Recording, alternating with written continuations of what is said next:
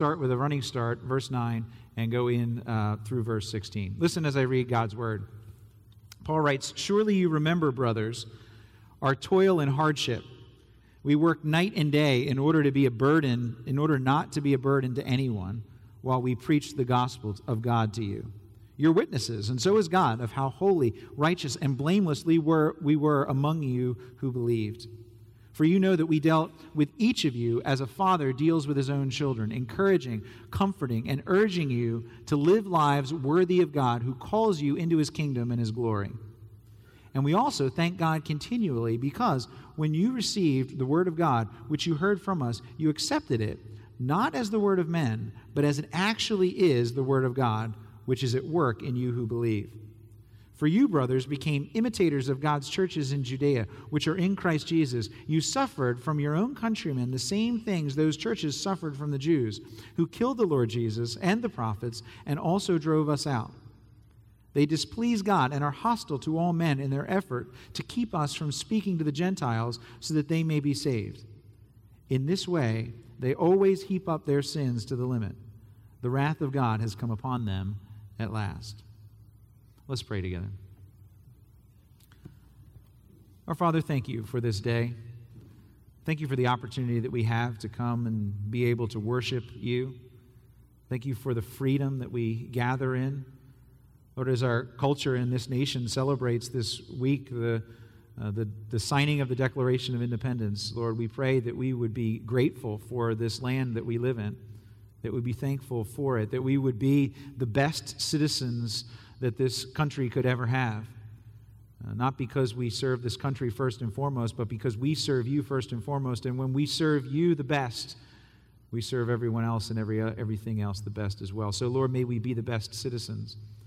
And may we also remember the freedom that we have in you, an ultimate freedom, not just simply a political freedom of a particular nation, but freedom that comes from the weight of our sin being removed by what you have done for us in Jesus. Lord, may that be the most important freedom to us this week, the most important independence to declare. God, we're also grateful for this church and the ministries of this church. Thank you for our pastor, Kevin Kozlowski, who is away with his family this week. We pray that you would bless him today as they worship in another church, that they would be refreshed and strengthened for the work of the ministry that they do here. Lord, we thank you for Hope Church. As they gather this morning at this very hour, Lord, would you be encouraging them? We thank you for their desire to take the gospel into a nearby community. And Lord, would you bless them as they grow and build that church? And Lord, as we study your word, we pray that you would bless us. May we use this time to learn more about you. May you speak to us through your word. May we be strengthened by it. May we filter everything that's going on in our lives through it. And may we be changed. For it's in Jesus' name we pray. Amen.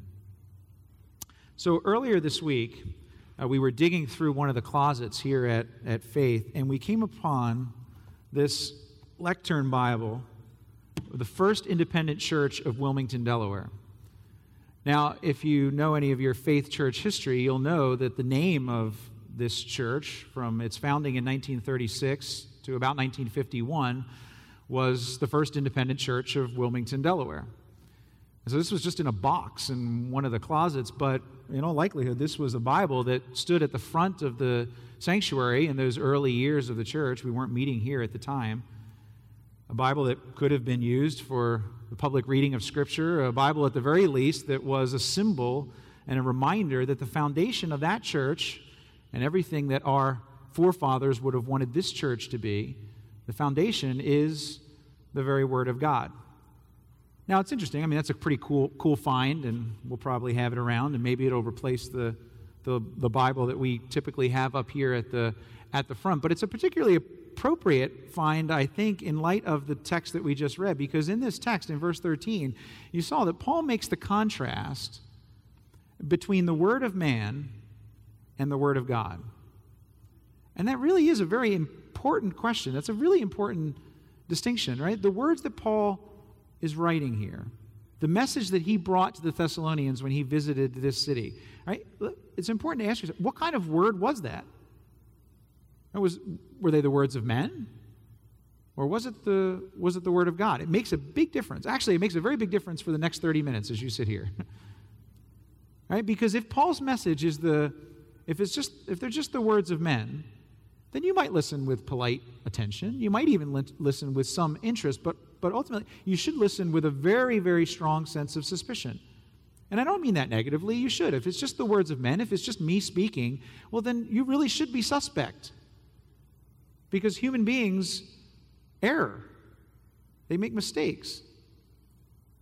And so if it's true, then you should listen with a lot of suspicion. But to the extent that whatever I say is actually what this says, if it's the Word of God, well, then that makes a difference. Because if Paul's message really is the Word of God, then our listening is different. Even if at this particular moment you sit here and you say, I'm not sure I believe in God at all, you'd still have to admit, wouldn't you, that if there were such a God who was speaking to you, you would listen to that God differently than if it was just your buddy talking to you. Right? Think about that. If you accept, for the sake of argument, the proposition that there is an all-knowing, all-powerful creator and sustainer of the universe, accept, just for the sake of argument, that such a God were to exist, and that this being is a being who pursues perfect justice and is defined as perfect love. If that being were true, would you listen? Sure you would. Now, I'm not going to go through what we're doing here, a detailed analysis of why you should trust Paul's message in the Bible to be the Word of God in the sense of doing a lot of historical work. There's good historical work that's been done. There's good work in the manuscripts. There's good biblical theology that's been done to show how the Scripture clearly testifies to itself, that is exactly what it is, that it is the Word of God. But we're going to take a more experiential kind of tack this morning, because that's really what Paul is doing here. Now, I don't mean experiential in the sense that one's experience becomes the ultimate judge as to whether or not this is the Word of God. But what Paul does point out is several things that the message does because it is true. In other words, because it is the Word of God, there is experiential effect that happens as a result. And that experience, that transformation that happens to the person who believes the Word of God becomes a testimony that points back to its truth. Now, for clarity, what is the message that Paul's talking about here, that he's claiming to be the Word of God, that they received? Well, it's the message, and I'm drawing here from Paul's own words back in chapter 1, the end of chapter 1, verses 8, 9, 10. It's the message that there is a living and true God that we were created to serve, who is rightly offended by our decision to serve false gods instead, but who, in his mercy, saved us by sending his Son to live, to die, to rise again, so that we might be saved by, Paul's words in verse 10, saved from the coming wrath. And then who transforms anyone who puts their hope and their faith in that rescue. That's the message. That's what Paul calls the gospel, right? That we were created to serve a living and true God who is rightly displeased when we serve other gods instead, who sent his Son to live, die, and rise again from the dead so that we can be saved from the coming wrath, and that who transforms us as a result of our belief in that rescue so that we're different than we were before. So my thesis then is that this transformation that happens testifies to the fact that the message that Paul was proclaiming is true, that it is actually the Word of God. It doesn't make it true, but it is a testimony, a witness to the fact that it is. Because Paul is showing us that this message transforms the way we live, transforms the way that we suffer for him, and transforms the way that we serve other people. Transforms our living, transforms our suffering, transforms our serving. Now, let's look at each of them. So Paul's message, he is claiming that he was preaching, is the Word of God. And we see that because it transforms the way that we live. Look back at verse 13. These people in Thessalonica received the Word of God, Paul says, as it actually was, as the Word of God, Paul says, which is at work in you who believe. So Paul was seeing something. He was seeing the Word of God at work. It was working. It was changing them, which is why, in verse 11, Paul is able to say, in the same way that a father would would love his children, would deal with his children. And Paul's able to say that he can encourage, he can comfort, he can urge the Thessalonians to live lives that are worthy of God. Now, all three of those words, encouraging, comforting, urging, they're all very strong in their emphasis, but the word translated as urging is probably the strongest. It's a word that practically means to insist on something, to insist on a particular course of action. Now, what would that course of action be? Paul says it's to live lives worthy of God. Well, what does that mean? What's specifically he talking about? Well, he's talking about obedience to God's law. Now, not as a means to gain favor with God, but as a right expression of what happens when one puts their faith in the rescue of God that he has done for us in Jesus. Now, he doesn't explicitly say that it's obedience to God's moral law here, but this urging to live a life worthy is a common theme in Paul's writings. Probably the most prominent, most significant, the easiest to see is in the book of Ephesians. In Ephesians chapter 4, verse 1, Paul writes, "As a prisoner for the Lord, then, I urge you to live a life worthy of the calling you have received." I urge you to live a life worthy. Same words. And if you remember how Paul's letter to the Ephesians works, the first three chapters of that letter, the first half of it, are devoted to explaining this gospel, to explaining his message. The grace of God that transforms us, that though we were dead in our sins, makes us alive in Christ and equips us and changes us. And Paul urges in those first three chapters us to believe in that grace of God. But then in chapter 4, verse 1, he pivots, he hinges there. And he says, okay, if you believe that, it's going to transform your living. And so I urge you, in light of that, to live a life worthy of the calling that you have received. And so then in chapters 4, 5, and 6, he then goes on to explain what that holy living looks like. How it is living in conformity with the law of God. Not because we have to live in conformity in order to earn our salvation, in order to earn our rescue, but because anyone who truly believes that rescue has happened on their behalf and has been given to them freely by grace is going to want to change. They're going to be transformed by believing it. Now, just to be clear, if this message of our gracious rescue from the just displeasure of a holy God, if it isn't true, if it's not really the Word of God, if there is no God to whom we're accountable, if He doesn't exist or He doesn't speak to us, then there really isn't a whole lot of sense in trying to bring every area of your life into conformity with the law of God. I mean, you can choose, take the parts you like, take the parts you don't like, and kind of see what's helpful and what's not helpful, and just sort of go from there. It's just one philosophy among many philosophies. But if this is the Word of God, if it is true, then that's different.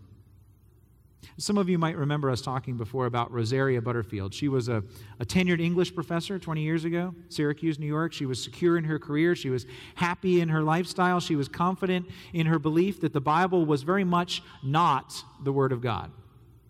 Right? In fact, she believed very strongly that it was the word of men, and not just men, confused men, oppressive men, evil men, until she was actually encouraged to read the Bible. She wasn't looking to be changed, quite honestly, by her own admission. From what she knew of the Bible, she wouldn't like the change that it would ask her to make anyway. But because she was trained as a scholar of literature, she actually said, well, let me actually read it. Someone encouraged her to read it. She said, well, I'm good at this. Go back and read the source material. She wanted to see, she wanted to understand why this book had deluded so many people, why it had led them astray. And so she read it several times, as an English professor would, from beginning to end. Multiple different translations. And she was trying to approach it from a literary perspective, but what she found is it actually began to do something to her. One day she was at her house with a large group of friends. They were over for a party, and she went into the kitchen to get something, and one of her friends followed her into the room and put his hand on hers and said, "Rosaria, something is changing you. This Bible reading that you're doing, it's changing you. And you need to tell me what's going on with you, because I'm worried that I'm losing you." And Rosaria said she sat down. She said her head was kind of spinning. She felt a little bit nauseous. And she said, well, you're right. She said, I'm reading the Bible. And she said, I'm reading a lot. And I keep coming back to this question, what if it's true? What if it's true? Because we're in big trouble if it's true. You see what her friend said to her? What her friend saw in her? She saw the very beginning of what would be a complete transformation in her life. That's what the Word of God does. But it only does it if it's true. That's the first thing to know. The Word of God, if it's true, transforms the way we live. But also, secondly, it transforms the way we suffer, specifically when we suffer for Him. Now, this might not seem to logically follow at first, but it does. Paul's message transforms our suffering, specifically the kind of suffering that the Thessalonians were enduring. Because their belief that Paul's message was the Word of God and not the word of man, it meant that they, as they began to believe that others began to think differently about them. Others began to think of them poorly. Others began to treat them poorly. Look again at verse 14. For you, brothers, became imitators of God's churches in Judea, which are in Christ Jesus. You suffered from your own countrymen the same things these churches suffered from the Jews. Now you see what happened? When the Thessalonian Christians believed in Paul's message, that it was the Word of God, and that message began to change them, when change actually began to happen in them as a result of believing this message, they joined the club. It was the Suffering Church Club. And like the first churches that had been formed in Jerusalem and in the surrounding suburbs of Jerusalem, like those first churches in Judea, they were suffering as a result of their belief in the message that Paul was preaching. Now, most likely in Thessalonica, the suffering was taking the form of social rejection, verbal abuse, false accusations, possibly to the point, in some cases, of physical harm or even death. But in most cases, it was just starting as being excluded from the everyday workings of society and of culture. See, in many of these Roman cities of the ancient world, particularly high commerce cities like Thessalonica, a person's ability to participate in the economic and the social life of the community depended upon their participation in the worship of the Roman gods in the Roman temples. And so if one were to become convinced by the means of Paul's message that the Word of God was true, then these Roman gods, by definition, were false. And the religious rites that the people were being asked to participate in these temples was, by definition, wrong. But there would be a significant cost to that. You'd lose your job. Your reputation might be ruined. People would get mad at you. They might try to hurt you. They might actually succeed in hurting you. But think about this. If Paul's message weren't true, if it weren't the Word of God, then why would they endure something like that? Why would you endure something like that? Why should you? Because you enjoy pain? Because you like conflict? I mean, some people might, but that's pretty dumb. I mean, suffering for a lie is not brave. At best, it's tragic to suffer for a lie because you're deluded. At best, it's tragic. But at worst, it's downright foolish. Right? But if Paul's message really is the Word of God, if it really is true, then it transforms the way that you view that kind of suffering. Because it gives you a confidence and a conviction that you're not suffering for a lie, you're suffering for the truth. It's an often cited scene from the life of Martin Luther, but in 1521, so 4 years after he began the significant protest against the teachings of the Roman Catholic Church, in 1521, Martin Luther was brought to trial because of his writings about the message that Paul had been teaching. Because of his belief and his proclaiming that there is rescue from God's wrath through faith alone in Jesus Christ. And so, and for that, because Luther was going back to Paul and rediscovering that truth of that message, and because Luther was proclaiming it, Luther was put on trial. And presiding at the trial was Charles V. Now, Charles V was the emperor of the Holy Roman Empire. And he had the power very easily to put Luther to death. It probably would have been burning at the stake. But before that happened, they gave Luther a little bit of time to think it over. So why don't you reconsider what you're saying here? There's still time. Why don't you retract your statements, recant your views, and bring them in line with the prevailing religious establishment? In essence, what Luther had to decide at that moment was whether what he was teaching were the words of men or the Word of God. And, of course, his often quoted response goes like this. Luther said, "Unless I'm convinced by the testimony of the Scriptures or by clear reason For I do not trust in the Pope or in the councils alone, since it is well known that they often err and contradict one another. Unless I'm convinced by the testimony of the Scriptures or by clear reason, I am bound to the Scriptures that I have quoted, and my conscience is captive to the Word of God. I cannot do otherwise. Here I stand. May God help me. Amen. Now, do you see what he said? He said, look, if what I'm saying is was the word of man, if I were to be able to be convinced that it was just human words, then I'd be forced to reconsider. I'd be forced to change them, because I know, right? But humans can get it wrong. We can disagree. We can contradict one another. But if the message is the Word of God, then I'm willing to endure the consequences, because it's the truth. It's not a lie. But even more than that, so it transforms our suffering because we know that, because if we suffer for something is true and not a lie, then we know we have an inner conviction because of it. But even more than that, the message that Paul is preaching transforms our suffering because it gives us real hope in the midst of it. Now, Luther, as it turns out, was not executed, didn't end up being executed. But remember, Jesus was also mocked, was also ridiculed, was also put out of the inner circles of society, was beaten, and ultimately executed. Jesus stood before a trial, remember? Was asked to recant his claims, not just teaching the Word of God, but from his claims claiming to be the living Word of God. He was asked to give it up, given an opportunity to escape execution. And he too, like Luther, refused, but in his case, like Paul tells us in verse 15, Jesus was killed. Now stop right there, even if it stops there, you have the beginning of a hope that comes in the midst of your own suffering, because for whatever you might not understand about why God might be allowing you to experience suffering and pain, you can't look at the death of his own son and conclude that God does not understand what it feels like to be rejected, to be put out, to be misunderstood, to suffer, even to die. Even if it just stopped right there, you have the beginning of being able to have hope in suffering, but it doesn't stop there. God raised Jesus from the dead. He didn't stay dead. Chapter 1, verse 10.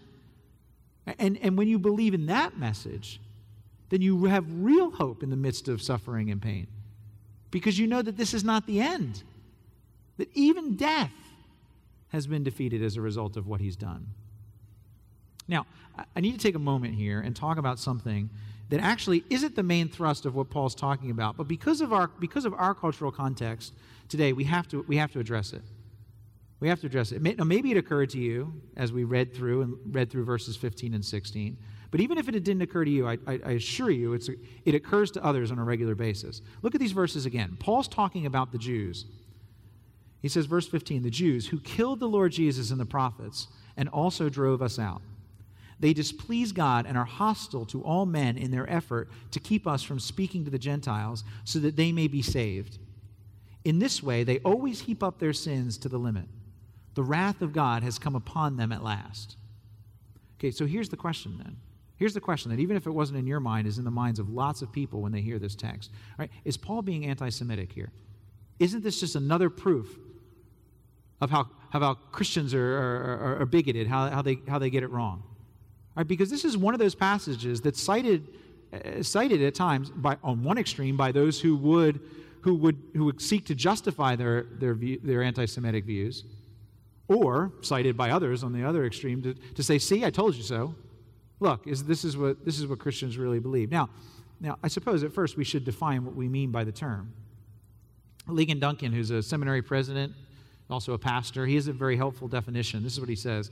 Anti-Semitism, he says, is the suspicion of, the hatred for, or the discrimination against the Jewish people because of their religious or ethnic heritage.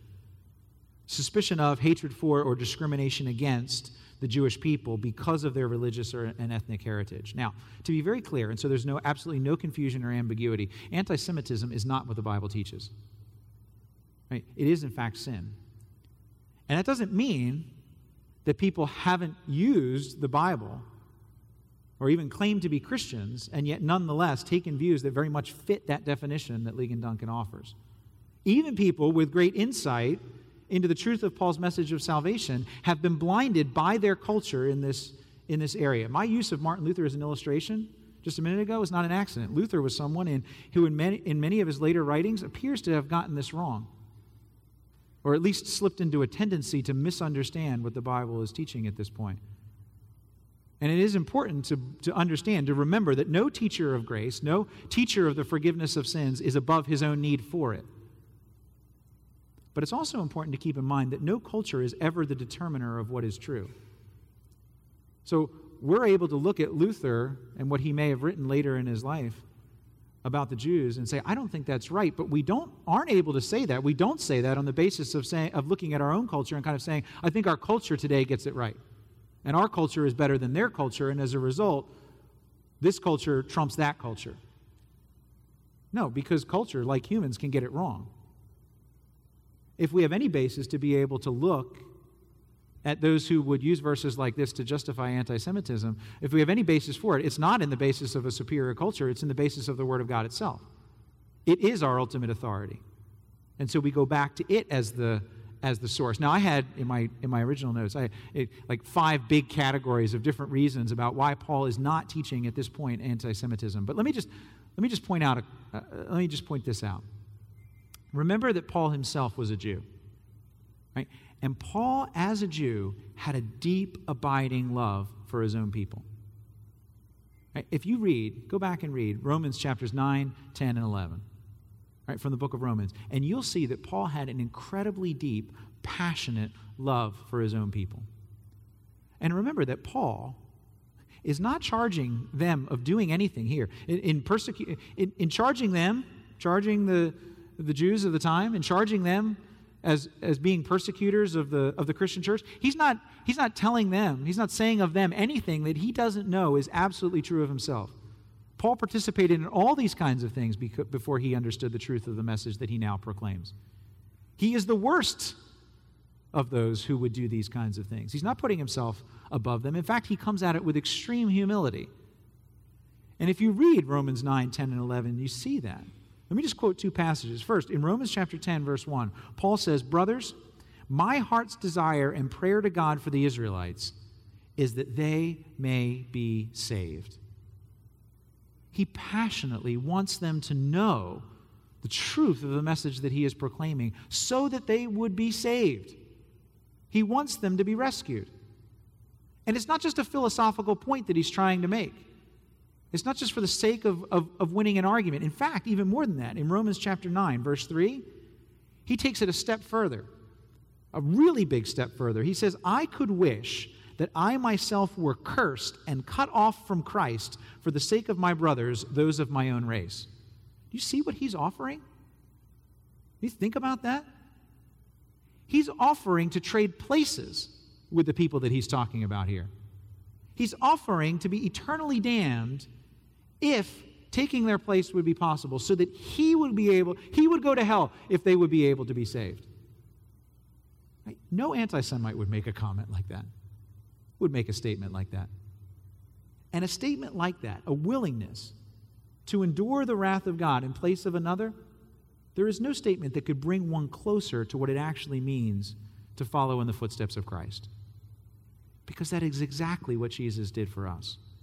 And that's exactly what brings us back to the point that we've been making. Believing in Paul's message about Jesus to be the Word of God transforms our suffering. It makes us willing to suffer even for those even on behalf of those we don't agree with. And it's okay to not agree. It's okay, as Paul kind of says, to say that other people, we think they get it wrong. We don't think that they understand Jesus correctly. It's okay to do that. And it's very possible to do that in a way that is humble, that is compassionate, that is loving. That's what Paul is saying here. So believing the message of Jesus taught by Paul, that it's the Word of God and not men, it transforms the way that we live, transforms the way that we suffer, and finally, it transforms the way that we serve others. This is where we go back to our running start in verse 9, because verse 9 and verse 10, they're connected. Listen again to the point Paul's making. He says, "Surely you remember, brothers, our toil and hardship. We worked night and day in order not to be a burden to anyone while we preached the gospel of God to you. You are witnesses, and so is God, of how holy, righteous, and blameless we were among you who believed. For you know that we dealt with each of you as a father deals with his own children." Now, what's Paul doing here? Is he just patting himself on the back? talking about how great an apostle he is. No, he's making the point that his motives in bringing this message to the people, his motives are pure. When they preached the gospel to the Thessalonians, they weren't doing it to make a buck. They weren't doing it for financial gain. And they weren't doing it in a way that it was exempting them from the same kind of righteous requirements that he was urging them to keep. No, they did it out of love, the kind of love that a father has for a child. And they could only do it, at least they could only do it consistently, if the gospel of God that they were preaching was actually the Word of God. Now, I don't want to overstate the case. You probably know people that serve other people quite well, and they don't believe in this God. They serve them. But what I would argue is that you can serve people, but you can't really serve them completely unless you preach to them the gospel of God, unless you actually offer to them the solution to what is their greatest need. Now, again, if the gospel isn't the Word of God, if men just made it up, then who cares? But if it's true, if people really need to be rescued from the wrath of God, and if it's true that the life, death, and resurrection of Jesus is the way of God's rescue, then how can you really serve someone, really love them, if you will not share with them the message that will transform their lives? Share with them the message that will transform their ability to endure suffering, that will give them an eternal hope that can be never taken away. How? How can you do that? You know what had us searching had us searching in closets this week when we found this? You know what had us looking?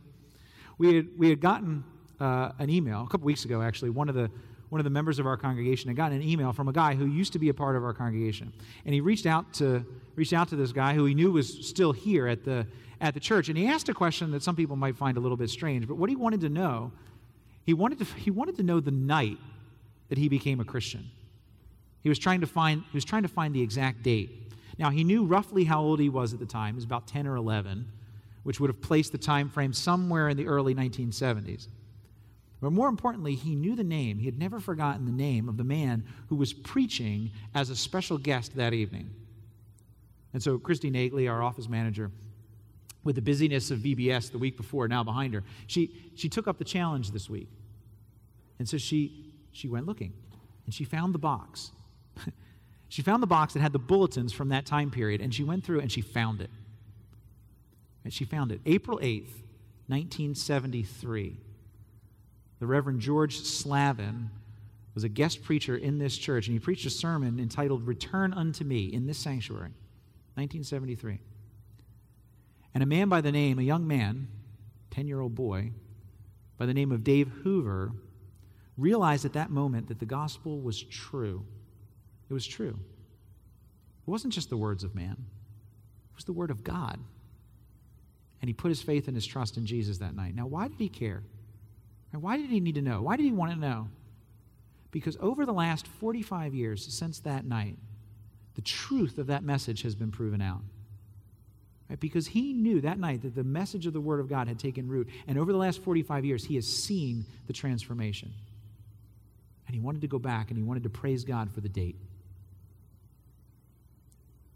Someone lovingly serving this church took the time to explain the gospel, the Word of God. And that gospel touched the heart of a 10-year-old boy. Now, you might not have a pulpit with an audience to preach to in a public gathering, but if you're a Christian, you know someone who needs to know about this Jesus. Or maybe you're the 10-year-old boy, or the equivalent of the 10-year-old boy. Maybe you're wondering if it's true. It is.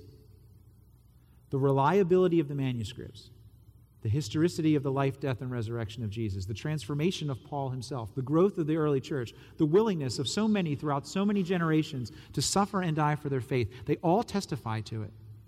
And God is calling you to believe it and to be transformed. Let's pray together. Our Father, we pray that you would strengthen us. Strengthen us in the truth of the gospel, that we would know and understand what it is you have done for us, that we would rejoice in that we would believe it, and that our lives would reflect it, so that everyone would see it clearly. And Lord, we pray that we would be proclaimers of it. In Jesus' name, amen.